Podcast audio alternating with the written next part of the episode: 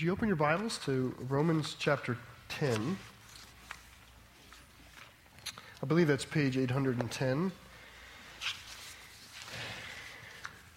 We're continuing our series in uh, the book of Romans. Uh, good morning uh, downtown to our uh, brothers and sisters in Wilmington. And uh, we're picking up uh, roughly in the 10th chapter. well, we'll get to it. But before you do, I want to I will start with this, this idea. Um, it'll help us a little bit later, I hope. This summer, my family and I were going to Colorado to vacation. And we're going to be doing all sorts of things, but part of the time we'll be down in Colorado Springs. We're going to visit my alma mater. And uh, then we're going to go up uh, Pikes Peak and I've never done that before, so I'm uh, excited. We're going to take one of those things called a, I think it's called a cog train. Uh, yeah, yeah, cog train. Goes up the hill. When I was at school there, I had a buddy in my squadron who uh, got into mountain climbing. And he really, uh, really got into it. And he bought those spiked snow boots that they wear when they climb the snowy mountains. And his goal, he made it his goal one time to climb the north face of Pikes Peak with a friend of his. And I remember because it was like 7 o'clock the night before his leaving, and he's, we're hanging out in the hallway, and he's, uh, he's telling us he's going to do it. And he went to bed at like 7 o'clock because he got up at 4 a.m. to get to the base of the mountain in time to have time to ascend and get back down again. And I remember the whole day went by, and like 9:30, 10 o'clock at night, he comes back into the squadron, and he like a shadow of his former self. Uh, but he did it. I was wondering. I had these ideas in my mind. I was wondering what it might be like if. Think of this. If he told me he was going to go climb the mountain the next day, so he gets up at 4 a.m. Right? But I set my alarm clock for like 7:30 a.m. And I snooze it a couple, two, three times.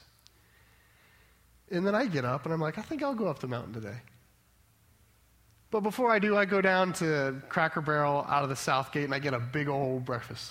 You know, like fill myself up with eggs and ham and biscuits. Love their biscuits. And then I go to the uh, to the you know the tourist place, the the center, and I'd buy postcards, you know, preemptive postcards of things I'm about to experience. And, you know, go through the little walking displays on who Mr. Pike is. And uh, I've never been there, so I don't know what's there, but I imagine I'd go do that. And then I'd get in the cog train and clack, clack, clack, clack, clack. Up I go to the hill. I stop at the overlooks and take pictures. And uh, then about halfway up, you know, we have this big old lunch at some overlook restaurant. I stuff myself, and I get to the top at about 2.30 in the afternoon, and I'm enjoying the view, and I look behind me, and right over there, breaking the, just breaking the crest of the peak, is my friend. He's finally reached the top. Now, what if I said to him when he got up, I looked at him all excited and went, We made it! What do you think he'd do? Like if I, you know, gave him one of those like accomplishment hugs and those big burly, like, we did it. Got my selfie stick. Took a picture of myself and him because we have, I climbed, I, I got to the top of Pikes Peak.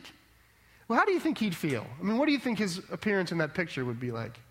I mean, he'd be, it'd be a fake. I'd be a total fake to him. I mean, he. Can you imagine that? This feeling is a little bit how I think the Israelites must have felt when salvation by faith in Jesus Christ came in. Like for most of the Israelites, they were very, very proud of how hard they had labored and worked to attain the righteousness suitable to ascend into heaven. That was, their, that was the doctrine by which they were living. As we do enough good things, we're astute and attentive and observant enough of all the things we laboriously climb the mountain of God. And then all of a sudden, out of nowhere, the gospel of Jesus Christ comes in like some cog train. You know, just hop on to Jesus and you zips to the top. I think that is, I think that gets us into the place of how, how they're feeling, how, and how what Paul's, the problem, the challenge Paul has in working with them. You know, there's, you can tell, uh, it's hard to tell people when they're wrong. It's super hard to tell self righteous people when they're wrong. It's next to impossible. Everybody here agrees except for the self righteous people. They're like, no, it's not hard to tell me when I'm wrong. If it ever happened, I'd have ears to hear it.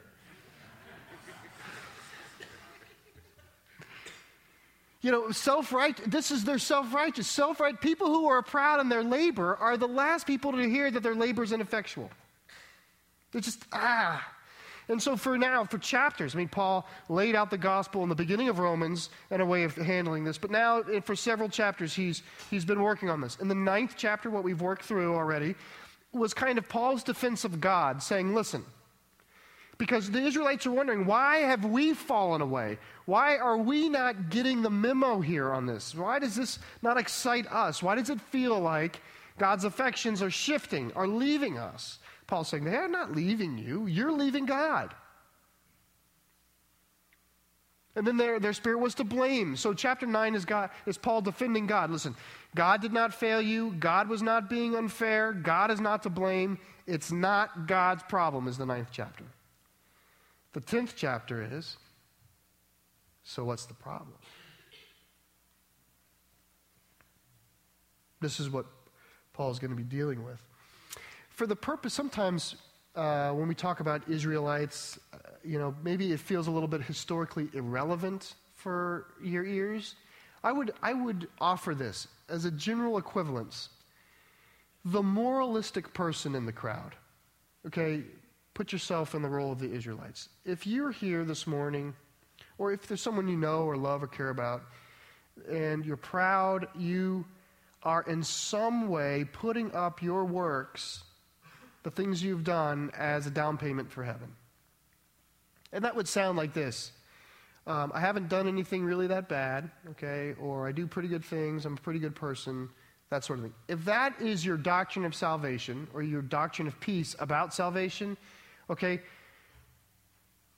you fit in a category called the moralist, and Paul is dealing with this today, okay? But I think when you read Israel or when you see the allusion to Israel, just uh, put an equal sign. It's, it's kind of equivalent to an ideologically respectable, moralistic person. Somebody who thinks that how our performance is how we get there. And I'll say one last preparatory statement.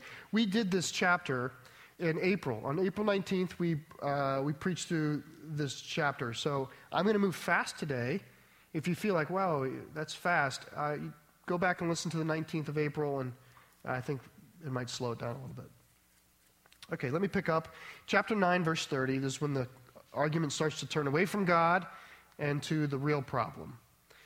Verse 30. What shall we say then? That Gentiles who did not pursue righteousness have attained it. That is, a righteousness that is by faith. But that Israel, who pursued a law that would lead to righteousness, did not succeed in reaching the law. Why? Because they did not pursue it by faith, but as if it were based on works.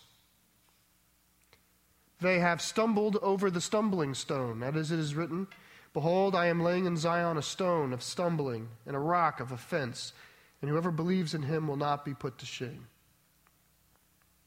Brothers, my heart's desire and prayer to God for them is that they may be saved. For I bear them witness that they have a zeal for God, but not according to knowledge. For being ignorant of, righteous, of the righteousness of God and seeking to establish their own, they did not submit to God's righteousness. For Christ is the end of the law, for righteousness to everyone who believes. Okay, why did the moralist fail? It says, because he pursued his own righteousness. That's what it says. At some point, it says they didn't even pursue the righteousness of God. They made their own righteousness and pursued that.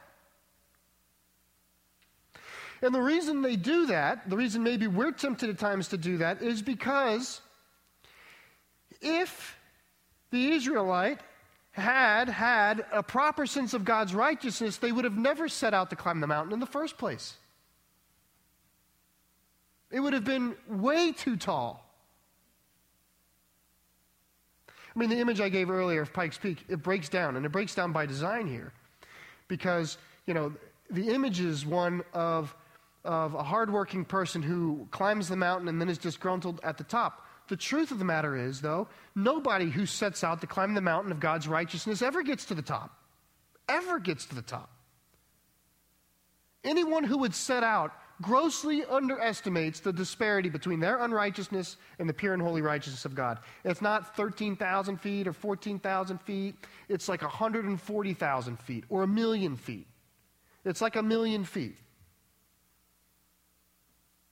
So there's this sense that he's saying, What's the problem? He says, Well, the first problem is that those who have pursued God by their own righteousness sorely underestimate the righteousness of God.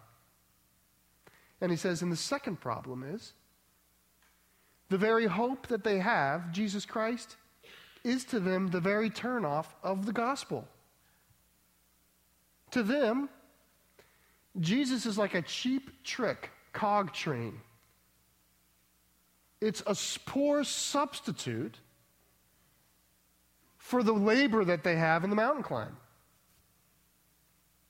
That, that's, what that's what he's saying here. Is he's saying Jesus is not good news to them. Jesus is cheap news to them. It's a turnoff to them. Kind of like, are you telling me that after I've worked and trained hard and climbed all the mountains around that I can see, that I finally come to this mountain, and you're telling me that not only can I not get to the top, but that I need I can get on that. I can just buy a little ticket named Jesus Christ and get on that train. It's going to ride me to the top, and then I'm supposed to feel some kind of accomplishment about it. You see, it's he has become a stumbling block because they have too much self satisfaction in the labor that they're going to contribute.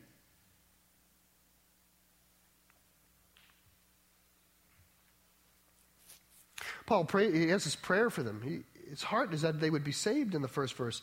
But he has this statement, and we're going to come back to it later. He says, I know, I know that they have zeal. I know they have energy and fight and, and compulsion. But he says the zeal is not based on knowledge, it's incorrectly placed.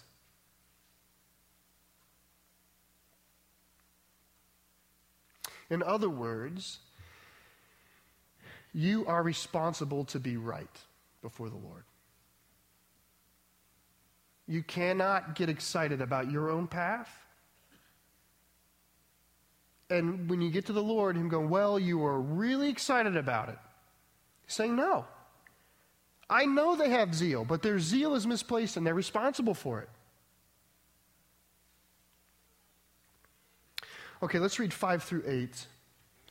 We're on our way to. Uh, I don't want to leave this idea of stumbling stone. I actually think it, this theme carries for about the next uh, 13 verses. For Moses writes about the righteousness that is based on the law. Now, this is kind of complicated reading here, so I'll, I'll summarize it in a second. That the person who does the commandments shall live by them. Verse 6. But the righteousness based on the faith says, Do not say in your heart, Who will ascend into heaven? That is to bring Christ down. Or who will descend into the abyss? that is to bring Christ up from the dead. But what does it say? The word is near you, in your mouth, and in your heart.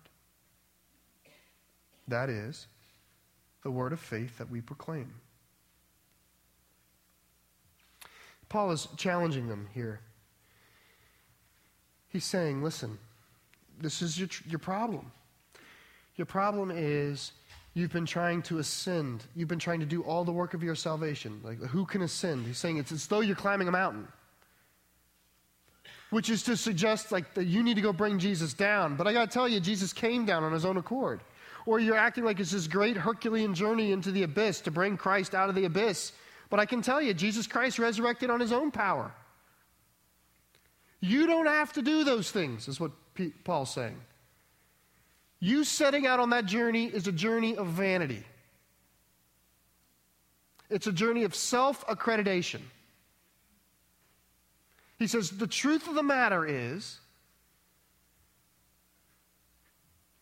that the salvation of Jesus Christ is right in front of you. There's nothing you have to do, it's right there.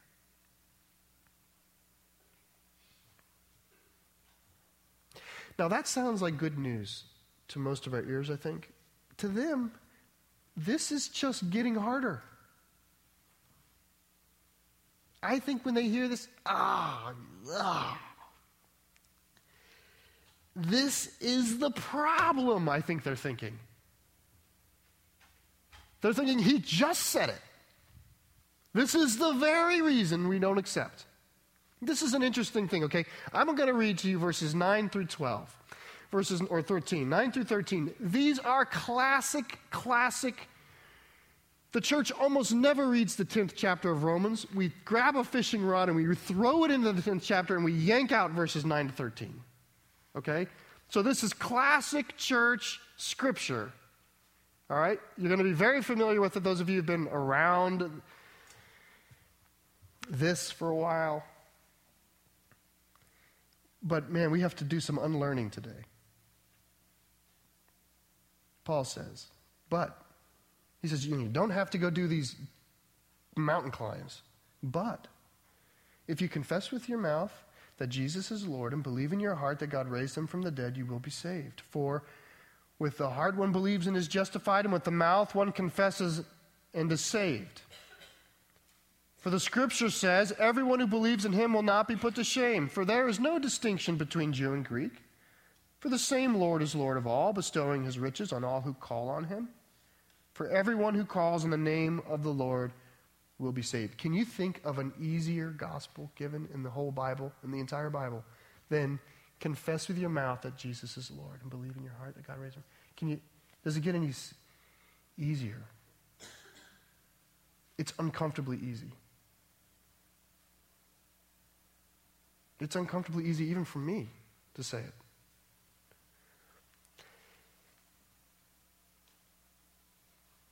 Now, the reason I say we have to do some unlearning is because I think, by the way, in, in a good hearted way, in the right minded sort of way, in a desire to win people over to the Lord and share the gospel with them, we have grabbed this passage and made it the poster of the gospel. When we share it with people, this is, this is right, this is the peak of Romans Road of evangelism. If you confess with your mouth that Jesus is Lord and believe in your heart that God raised him from the dead, you will be saved. In other words, we want them to know Jesus, and so we've chosen the easiest way to share it, to give to them. The irony of it is that Paul is saying it this way because it's the hardest way for them to hear it. Their stumbling block is Jesus Christ. And rather than kind of talking Jesus Christ down or going to a different side or saying something like, well, you know, you guys have a point. It is important to do good deeds. I mean, isn't that true? Isn't the Bible going to say that about us? It is important to do good deeds. I mean, wouldn't this be a great time? Paul could say, if they were serious mountain climbers, you know what? If Jesus said to them, sell everything you have and give to the poor and follow me, they'd have done it. These people would have done it. A harder message would have been easier for them. The hardest possible message for these people to hear is this easy message. Are you telling me, like in the middle of the mountain climb, in the deep breaths because the oxygen's thin and the ice and, you know, are you telling me all I have to say, like up here at 15,000 feet, hanging on this rope with this carabiner and arbuckle and all that other stuff that they call them, you, swinging and polar bears and yetis everywhere. Are you telling me, are you telling me in the midst of my dangerous sojourn up, all I have to do is say his name? You have got to be kidding me. You see, we have done the opposite that Paul just did with using this easy passage. Our way, the human way to give the gospel to somebody is to find, is to sell it like a product. I want them to believe it, so I'm going to find the easiest rendition of it. The Bible will tell you, some people, Paul does not do that. Paul sees the stumbling block and says, You know what? I'm not going to step around the stumbling block that's between you and God. I'm going to step through the stumbling block because that's the door this gospel has to go into if it's ever going to be good news for you. If it's ever going to rescue you from the cliff of the mountain and save you from your strenuous exertion and your self accreditation and your arrogance and your pride and your labor and all of your haughtiness. If it's ever going to truly do that, it has to come through that door and that door only. Therefore, all you have to do is say it. I mean, let's be honest. Is this how Jesus shares the gospel with people all the time?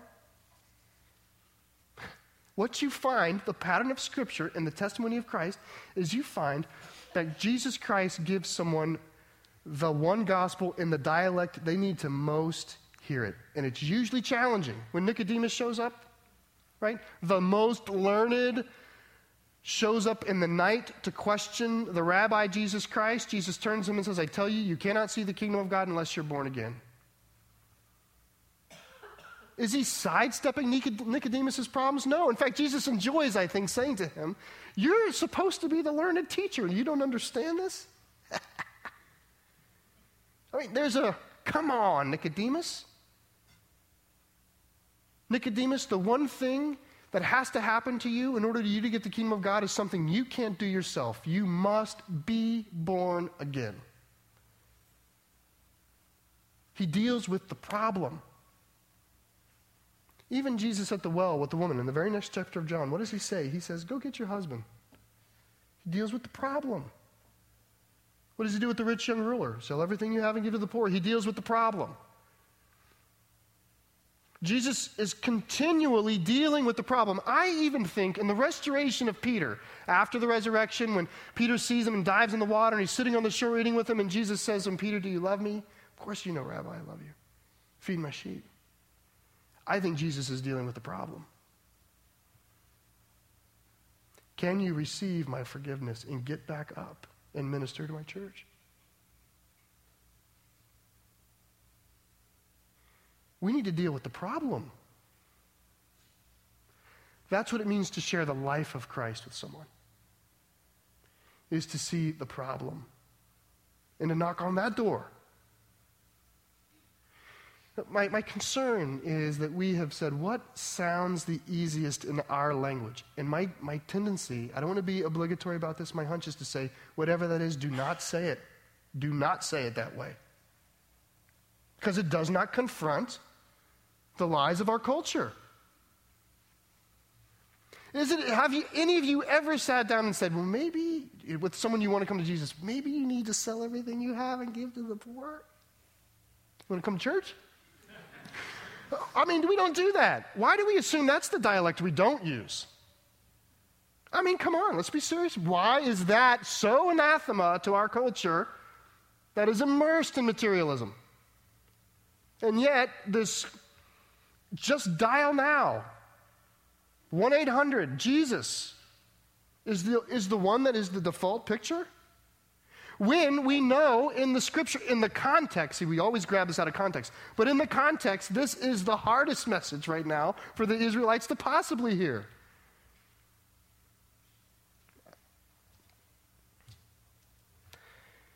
Here's the question I would ask you is I mean, it, may, it should make us wonder are we conforming the gospel around our lives in a non transformative way? Are we grabbing the things of the gospel that we like and putting them on like a coat, but not letting them penetrate into us and change us, change who we are?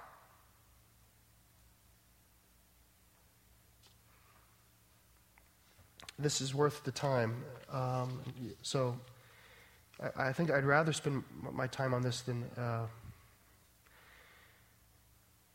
moving on, how, how are you doing this? How are we doing this? I've been trying to think of what's a helpful way to, and you're not going to answer this now, right? I mean, maybe you just bring the question to the Lord's table today. You're not going to be able to answer it now. But how, how can we begin to answer the question? Here's some thoughts. One question I found myself asking is Does my Christianity continually reflect one primary virtue? One facet of the faith? What do I mean by that? If I'm a self righteous Christian, do I continually uh, talk about uh, good works? Am I excited about good works? You know, this would be the person who's active in a lot of things potentially in the church. I was going to let you know how much they give to the church or tempted to, right? The pat on the back Christian, okay? That makes me think you're conforming the gospel to your life in a non transformative way. In other words, you're using the gospel and the things of God to feed something about you that God wants to confront abolish. And you're feeding it. Another way to think about it is um, the grace of Jesus Christ to forgive sins. Are you leaning on that virtue of the faith because you don't want to leave a sin behind? So, man, you, it's small group, Bible study, wherever you are, you're going to be quick to say, it's all grace. It's all grace. Why? Because you are preserving in the con- your conforming nature of the gospel, you're preserving that space to say, I need to ensure that I have never ending forgiveness and grace because I do not want to leave this thing for which I need to continually ask forgiveness for. The gospel has come to transform us. It has come to encounter those things and say, that needs to stop. Is your faith, you know, wealth and health? Is God a vending machine to you? God needs to stop. I'm not rejecting that God doesn't answer prayer. I'm, I'm trying to point out is there a way that you can look and go, I'm a one track song in the, God, in the kingdom of God? Like, I have this thing, and my. Another way to think about it is, is does your resistance to Christ center around the same old thing? You know, where you know no matter what's being preached. I mean, I remember seeing the seat where God's working on me, and so no matter what was being said from the pulpit or from the children's song, it doesn't matter what, I was getting pushed, the same button was getting pushed in me. That's God's way of saying, I will not stop knocking at this door because my love for you is best experienced when you open it. God's trying to give us life. He's not trying to eradicate you, He's trying to renew you.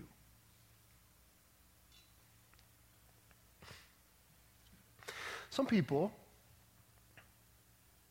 they just can't believe God would forgive them. I mean, this is a strange thing. It can be the easiest things in the world to some of us. You go, well, how is that the stumbling block? But for some people, they would much, they would much rather continually live a, as a cloudy day Christian. Oh, you know, I'm such a sinner, such a sinner. I've done so many things wrong. I, I, I don't know why God would save me, but He did. I don't know what. It's just, oh man. Can you just be loved by Jesus for a change? Can you let God take his heel off your head and pick you up and dust you off and kiss you on the forehead and tell you he loves you?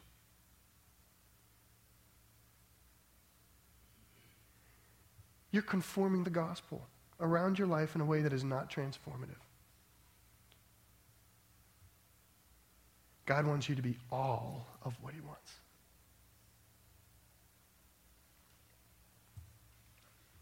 There's two other questions that, that follow this. And I, I have to kind of zip through them a little bit because I want to get to the last one. The first one, is, so after the message is given, and, and again, April, 4, April 18th message complements this well here after the gospel is given, it's as though Paul assumes that they're going to come back with a question of, haha, maybe it's maybe we've rejected because we didn't hear. Look at verse 18. But I've asked, have they not heard? He kind of builds up for it, and we kind of have to zip there. He says, Of course they've heard the message. The reason that the moralist is rejecting me is because Jesus Christ is a stumbling block they refuse to get past. Not that they have not heard. That's, that's what 18 is going to talk about. And then in 19, he says, But is it possible that they didn't understand? And this is a curious question. This is a very curious question. Is it possible that they did not understand?